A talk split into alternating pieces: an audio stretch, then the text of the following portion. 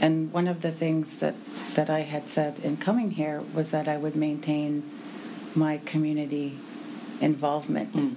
I think one of the things that I'm finding, and being a new full time scholar, is the partnerships with community and partnerships with community for us to help them.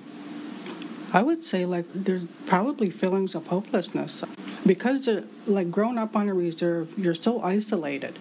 Uh, you go off to um, school on the mainland for an education. Uh, you're frowned upon when you get there. You shop outside of your community. You know, there's discrimination all over when all of the, you know, when you leave your community. So I see it a real direct impact on young people.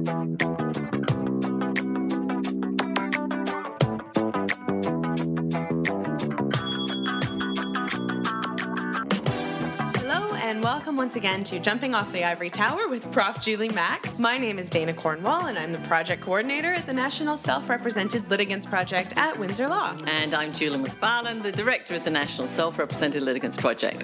This week we wanted to have a conversation around the Truth and Reconciliation Commission. So we went to two of Julie's fellow faculty members at Windsor Law, uh, Val Waboose and Beverly Jacobs, who are both Indigenous and, of course, have a lot uh, to say. Plenty to say about, about the uh, TRC. Yeah.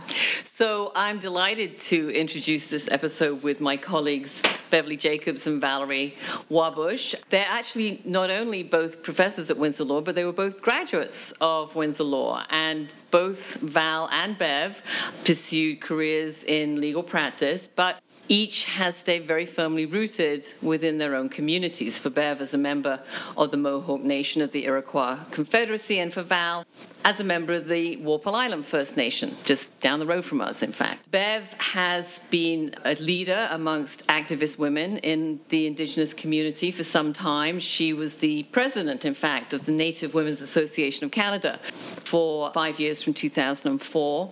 And she was just awarded the Order of Canada Yes, she was. this year. Congratulations, mm-hmm. Bev. Val has worked through graduate work, um, has just completed her PhD on the legacy of residential schools. I had the great pleasure of working with Val as my graduate student when she was doing her master's at Osgoode Hall. And Val was formerly the band council um, at Walpole Island. So we sat down to talk about what truth and reconciliation really means. Uh, this is an expression, of course, since the report came out in 2015 that we have heard bandied around a lot, but I wanted to ask them directly what does that mean and what would reconciliation really look like?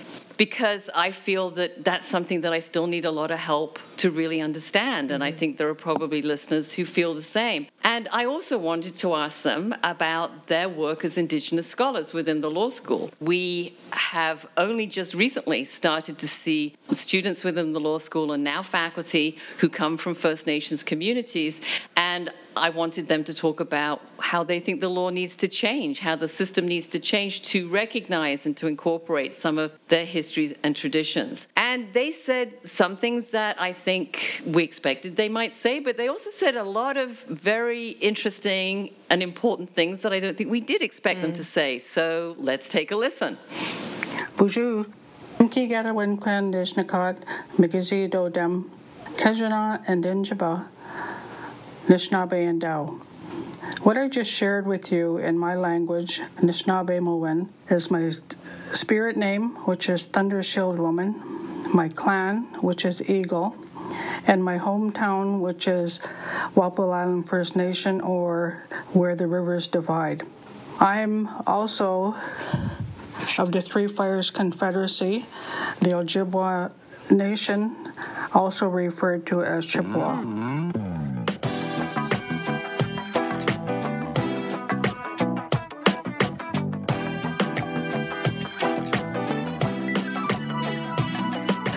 sitting here today with my colleagues, uh, Professor Beverly Jacob and Professor Valerie Waboose at the Windsor Law School, and delighted to have both of you here today. Thank you so much for coming and doing this and giving us your time. And I want to begin by asking you about an expression that we hear constantly now in the, the news media and the public discourse, which is truth and reconciliation. And especially since the Truth and Reconciliation Commission presented its report in 2015.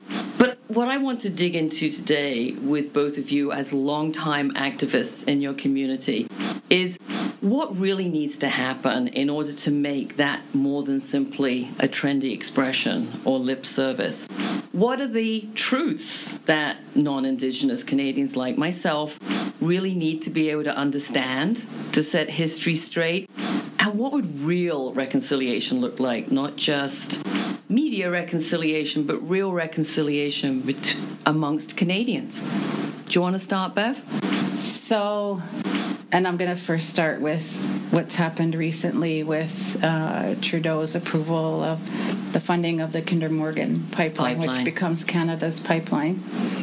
And there's lots of history. There's lots of history of the relationship between Canada and Indigenous people and the genocidal policies that Canada historically and to this day have implemented. And I think that this is one of them. So you see the pipeline, Bev, as a really a, an untruth and unreconciliation issue. It totally is. And it has to do with the lack of respect of Indigenous peoples, territories, and lands. And I know that there's differences of opinion, especially in British Columbia, between First Nations that agree to the pipeline and those who don't. Well, some of them are under economic pressures, obviously. And exactly. And I think that to me, the issue about money, and that's, you know, money and resources trumping Indigenous people's uh, rights to land and territory has been historic in not only in politics but in law. Hmm. The lack of understanding, hmm. I think, of Indigenous people's relationship to their lands and resources, and the unwillingness to resolve anything and actually making things worse. So I want, in a minute, to come to both of your work as lawyers and as legal scholars, but I want to stay with this point about respect that, that you raised, Bev, and, uh, and maybe Val, get you to comment on this. I mean, what I what I heard you say, Bev, was that part of that respect is taking the time to learn and understand, and you particularly talked about the relationship between Indigenous people and the land you know, are there other ways in which you can explain to people who are listening to this who may not have a lot of understanding what would that respect look like? First of all, respect has to be both ways, of course. And I think the part that Canadians need to understand is that we were here originally. We were the orig- we are the original peoples of this land. Everybody else is a settler.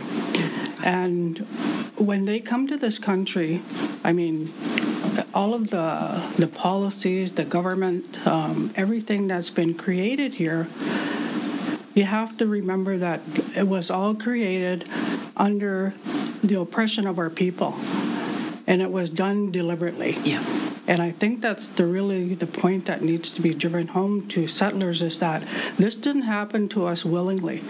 It was the It- taking it- of land. It, it was the taking Yeah. of land, unfamiliarity with our people, and the lack of understanding, and the lack of even wanting to understand what our people were all about. And because we're a, are a different people, Europeans, settlers, seen us as second class people, and we're not.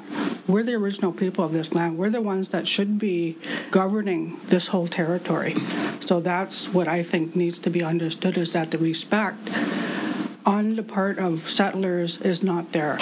So, for a young person in your communities today, whether they live in a city, whether they live on reserve, that sense of a lack of respect that you're talking about, which I think is often very difficult for people who have power to understand.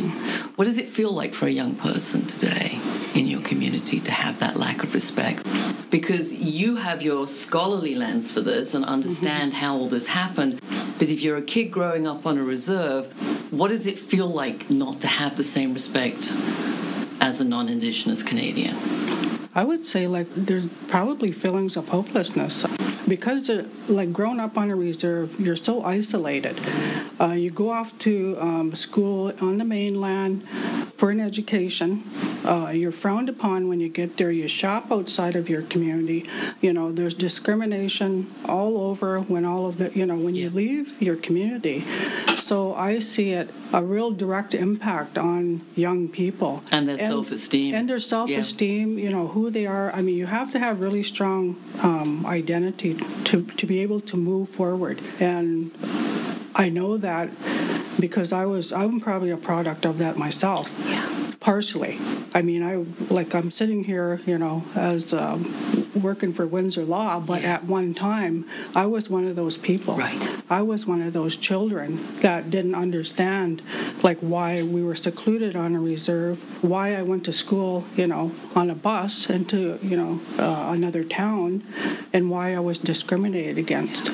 So it's a lot of those young people don't get out of that and they don't have the opportunity. For some reason, I was chosen for you know to be able to have that opportunity, but a lot of our young people don't have that. Do you want to add anything onto that? Well, I just want to share my experience is the same yeah. as Val's. I grew up in the community, and, and Six Nations is, is the largest populated community in Canada when I was 16, my cousin committed suicide, And he's 19 years old I'm in so my sorry. parents' home. And lots of suicide in my family. Like yeah. it's just, and you think, I grew, I did grow up and also in a very strong, traditional understanding of our ceremonies and so that knowledge was also there that when I grew up so it was it was a lot of confusion mm. and also about Christianity mm. Because my grandmother was in the residential school um, in the mush hole and there was a division between my grandmother's family and being very, becoming very Christian and not wanting to speak Mohawk anymore just so know, that, that religion separated her from her community. Separated herself. Yes. Mm-hmm. And so that the impacts of that trickle has trickled even to my grandchildren still. And so what I see happening with the young people is that they're really screaming out at us. They're really screaming out and saying, "We need we need help." we need to understand we need to know what's going on we need to we need to find out how come everybody's fighting amongst each other not only internally but externally because i think some some do feel that hopelessness. Mm-hmm. but then there's some on the other side who are like the activists.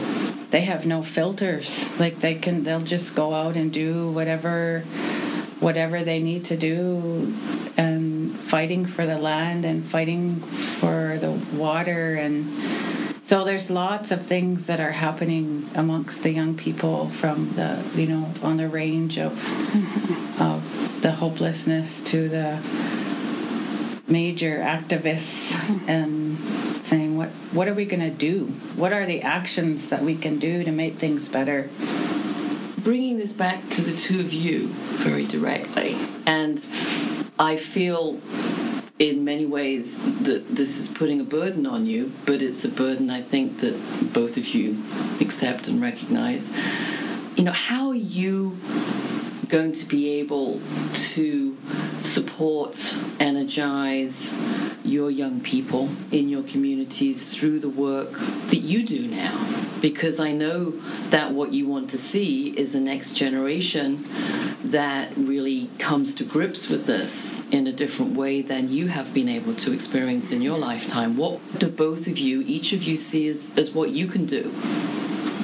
Well, going back to um, truth and reconciliation, mm. to begin with, our young people, a lot of them, I believe, are searching for who they are as a, like myself, Anishinaabe. Like, what does that mean? Why am I, you know, like I said, secluded on this piece of land? What makes us different? So I think a lot of young people are searching for that. So for me, I believe that my role is to actually help them if they want that help, yeah. to find out who they are. And show them, like kind of direct them in the right way. Although I'm not in the community as much as I used to be, uh, when I was in the community, I was a life skills coach.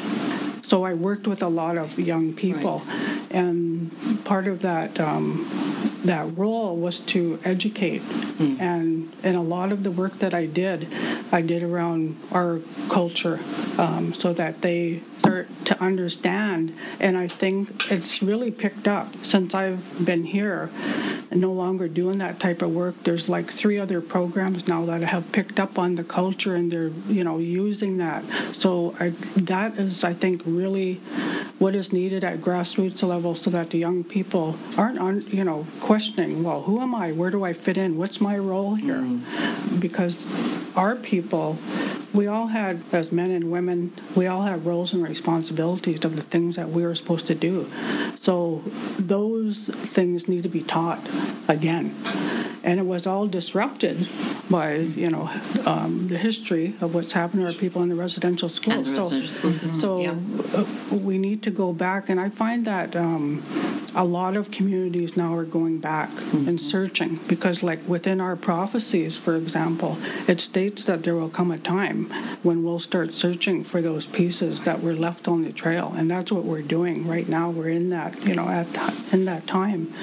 So I, I think it really, in order for anything like for us to move forward in a really good way and to actually reconcile, we need to reconcile with ourselves. Mm-hmm and that's part of the research that I'm going to be doing because uh, I, you know, I like the TRC um, final, you know, and it says a lot of things about relationships with government inside the community. Inside, yeah. Do they, you know, mm-hmm. like I'm like, do they even know what the government's talking mm-hmm. about about reconciliation? Yeah. Because mm-hmm. I think the majority of our people are only looking out for their basic needs. Yeah where am I going to, you know, get my food? Yeah. yeah, where am I going to get my food for next week? You know, how am I going to pay my rent? Things like that.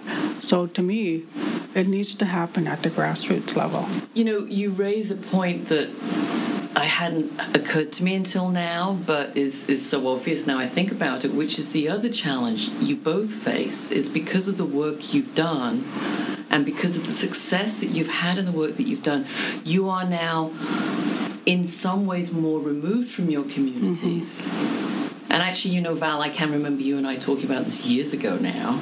This is such a hard task you have here. You want to remain as a role model, you want to remain really engaged, yet now you're in a different kind of a place. So how do you bring those pieces together? I mean that's that's really hard.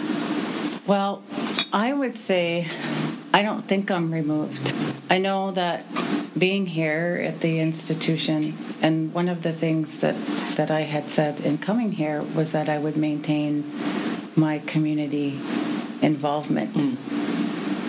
I think one of the things that I'm finding, and being a new full time scholar, is the partnerships with community mm-hmm. and partnerships with community for us to help them.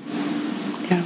Um, so, what I'm thinking is, and I was just thinking of this on the drive here, because I spoke to a high school in Brantford yesterday, and um, and it was the whole day. So they came, they asked me to come in the whole day, talk about being a lawyer and a teacher, professor of law, and my successes, and to help the young people in the high school. And it's easy to do that. There, I mean, that's not hard at all. But it's like, well, what's the follow up from that? And and I know Val, she's been doing Anishinaabe law camps, you know, and how and with faculty and with students here. But how do we transfer that to the community and that no- the knowledge into yeah. our own community?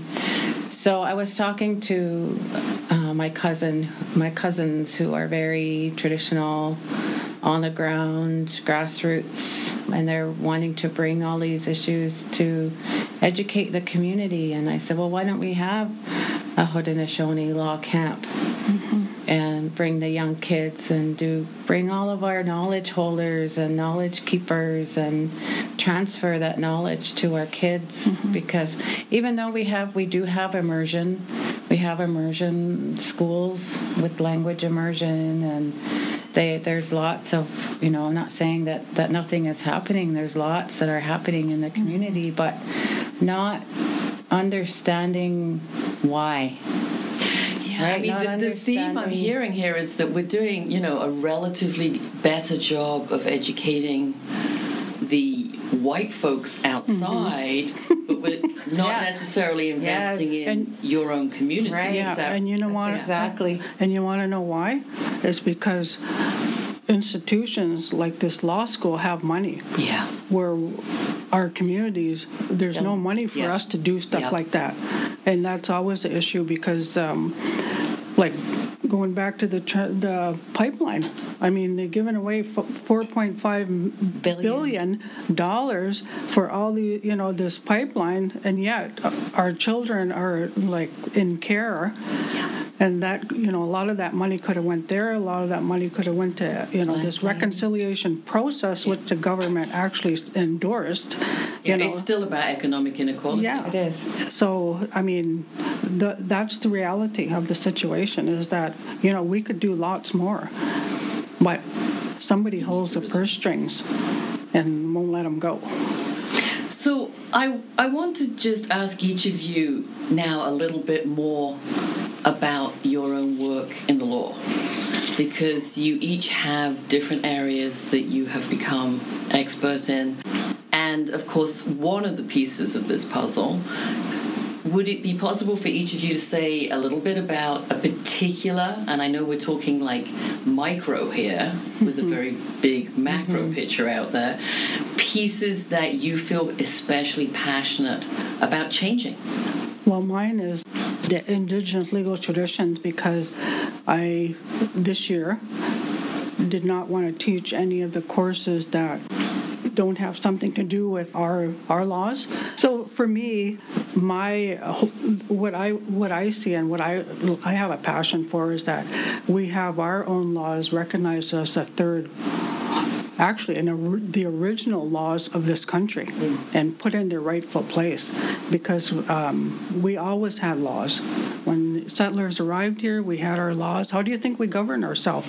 I mean, So, we Val, were for just the running sake around, of people you know. listening who don't know very much about these traditions, could you give us like a one? Give us just one example. I know there's going to be many. Just give us one example of an indigenous legal tradition that you feel needs to be recognized as a legitimate part of the legal system. truth. How has the foundation of this country been ab- actually established? That's the truth. We need to know, Canadians, and not only Canadians worldwide, people need to know uh, what that truth really is. Another is the respect, and we talked about respect already.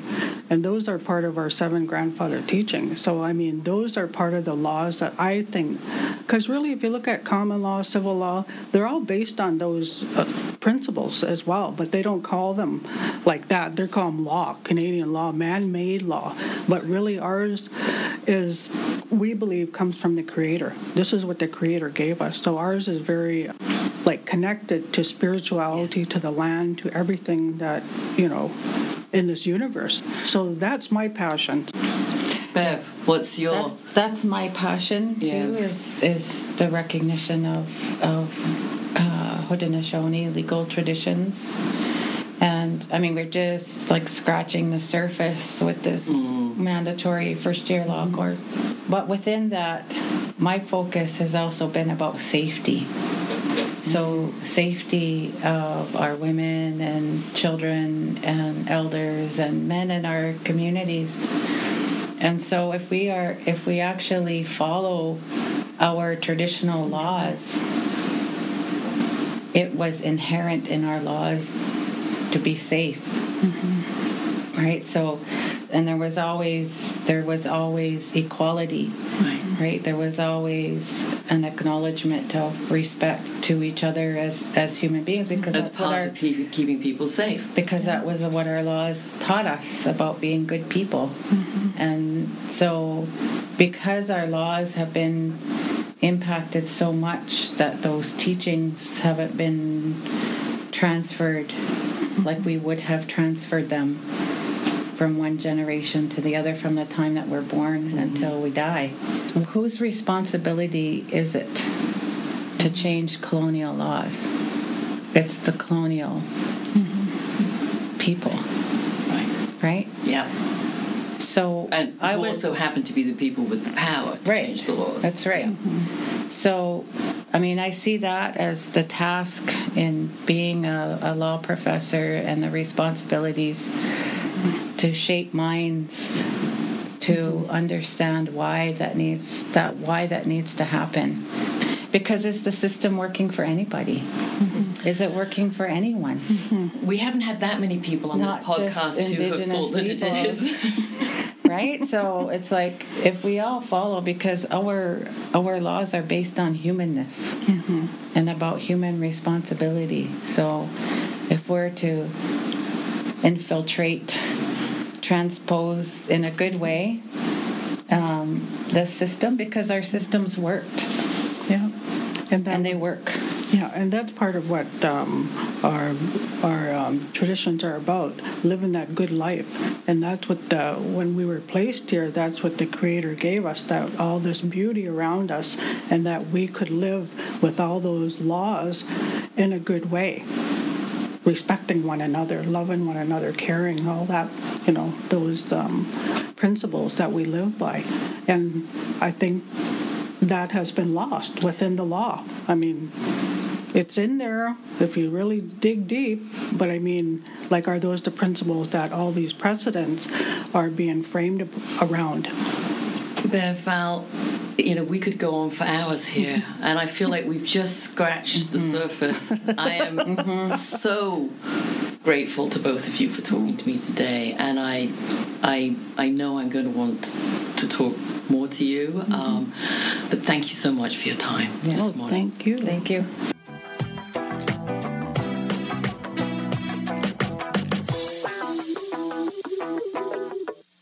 This is one of my favorite conversations uh, that that you've had.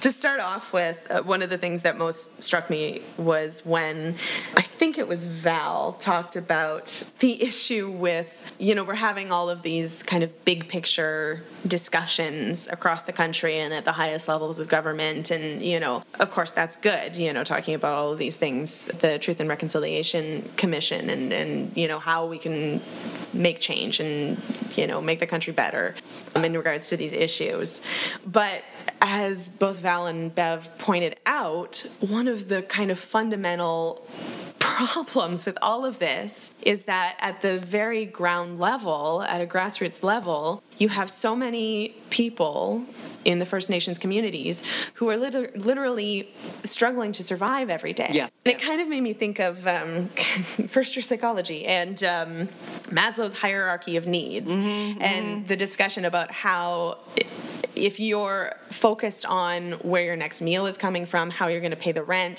your physical safety, you can't really have those higher level discussions or thoughts about, you know, Identity. identity Yeah. or you know how how the world needs to work to be a better place because you're focused very naturally on literally surviving and that is obviously a huge issue how can we really make actual effective true change if we've got this huge roadblock Because there are many communities that don't even have access to um, clean drinking water, for example, in Ontario. I mean, I think that one of the things that talking with Bev and Val did for us, and I'll include you because you were sitting right there in the room, and it was at times, I think, quite an emotionally, mm-hmm. um, you know, intense experience mm-hmm. listening to them, was really to bring home how much is needed at that grassroots level.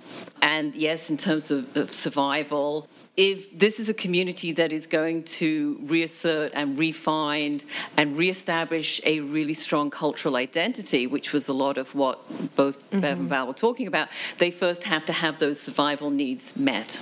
Yeah, yeah, exactly.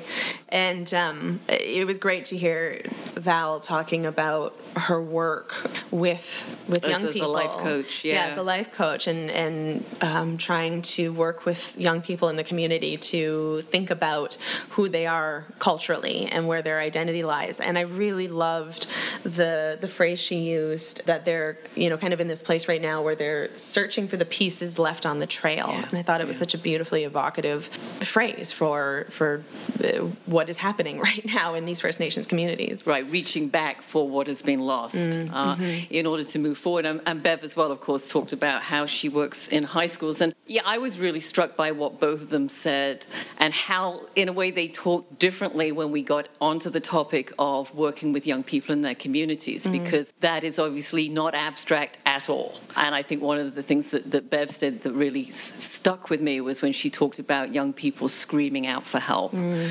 Uh, screaming out for help in terms of those basic survival needs, but also in terms of being included and feeling part of a community that they could relate to, whether mm. that was an Indigenous community or it was a more integrated, diverse community. And I thought, of course, it was a beautiful irony that uh, they mentioned that there is, you know, funding available to teach white folks about Indigenous issues, but not necessarily funding to help teach Indigenous kids about Indigenous traditions. Right. Yeah.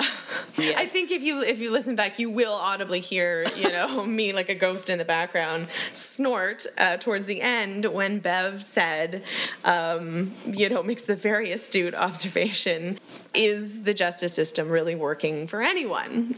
You know, let alone people in the First Nations community. And, and of course, we I, hear that a lot. My goodness, I snorted because this is something we grapple with on a daily basis yes. at the project, and I think everyone in that room and, and many of our listeners and many people around us would agree that no, the justice system is not really working for a great many people. And of course, in a big way, that includes um, members of First Nations communities. But I think what is so is so interesting about this this desire at Windsor Law and, and hopefully in other places at other law schools and in the justice system in general, this movement towards recognizing First Nations legal traditions. Mm-hmm. And of course, at Windsor Law, this fall is the um, first time we have a new course. We yep. have a new course where all the first year students will be taking a, a course on First Nations legal traditions.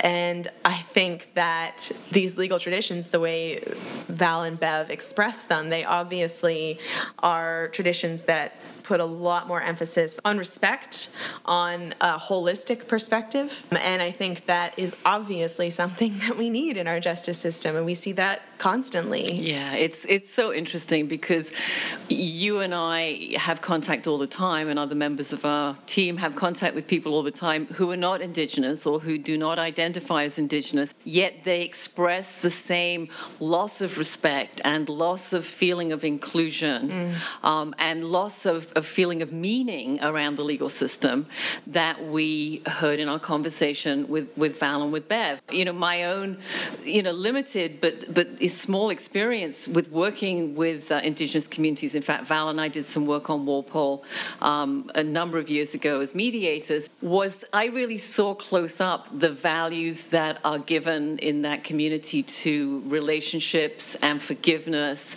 and you know, feeling that you have a just outcome. Mm. You know, and what the feelings are around that. Whereas we have privileged so much this formalistic, mm. quasi-scientific approach to law in law schools. So it's going to be so interesting to see what kind of an impact teaching our students about these traditions can have and how we can find ways to include them in a legal system that can then be better for everybody.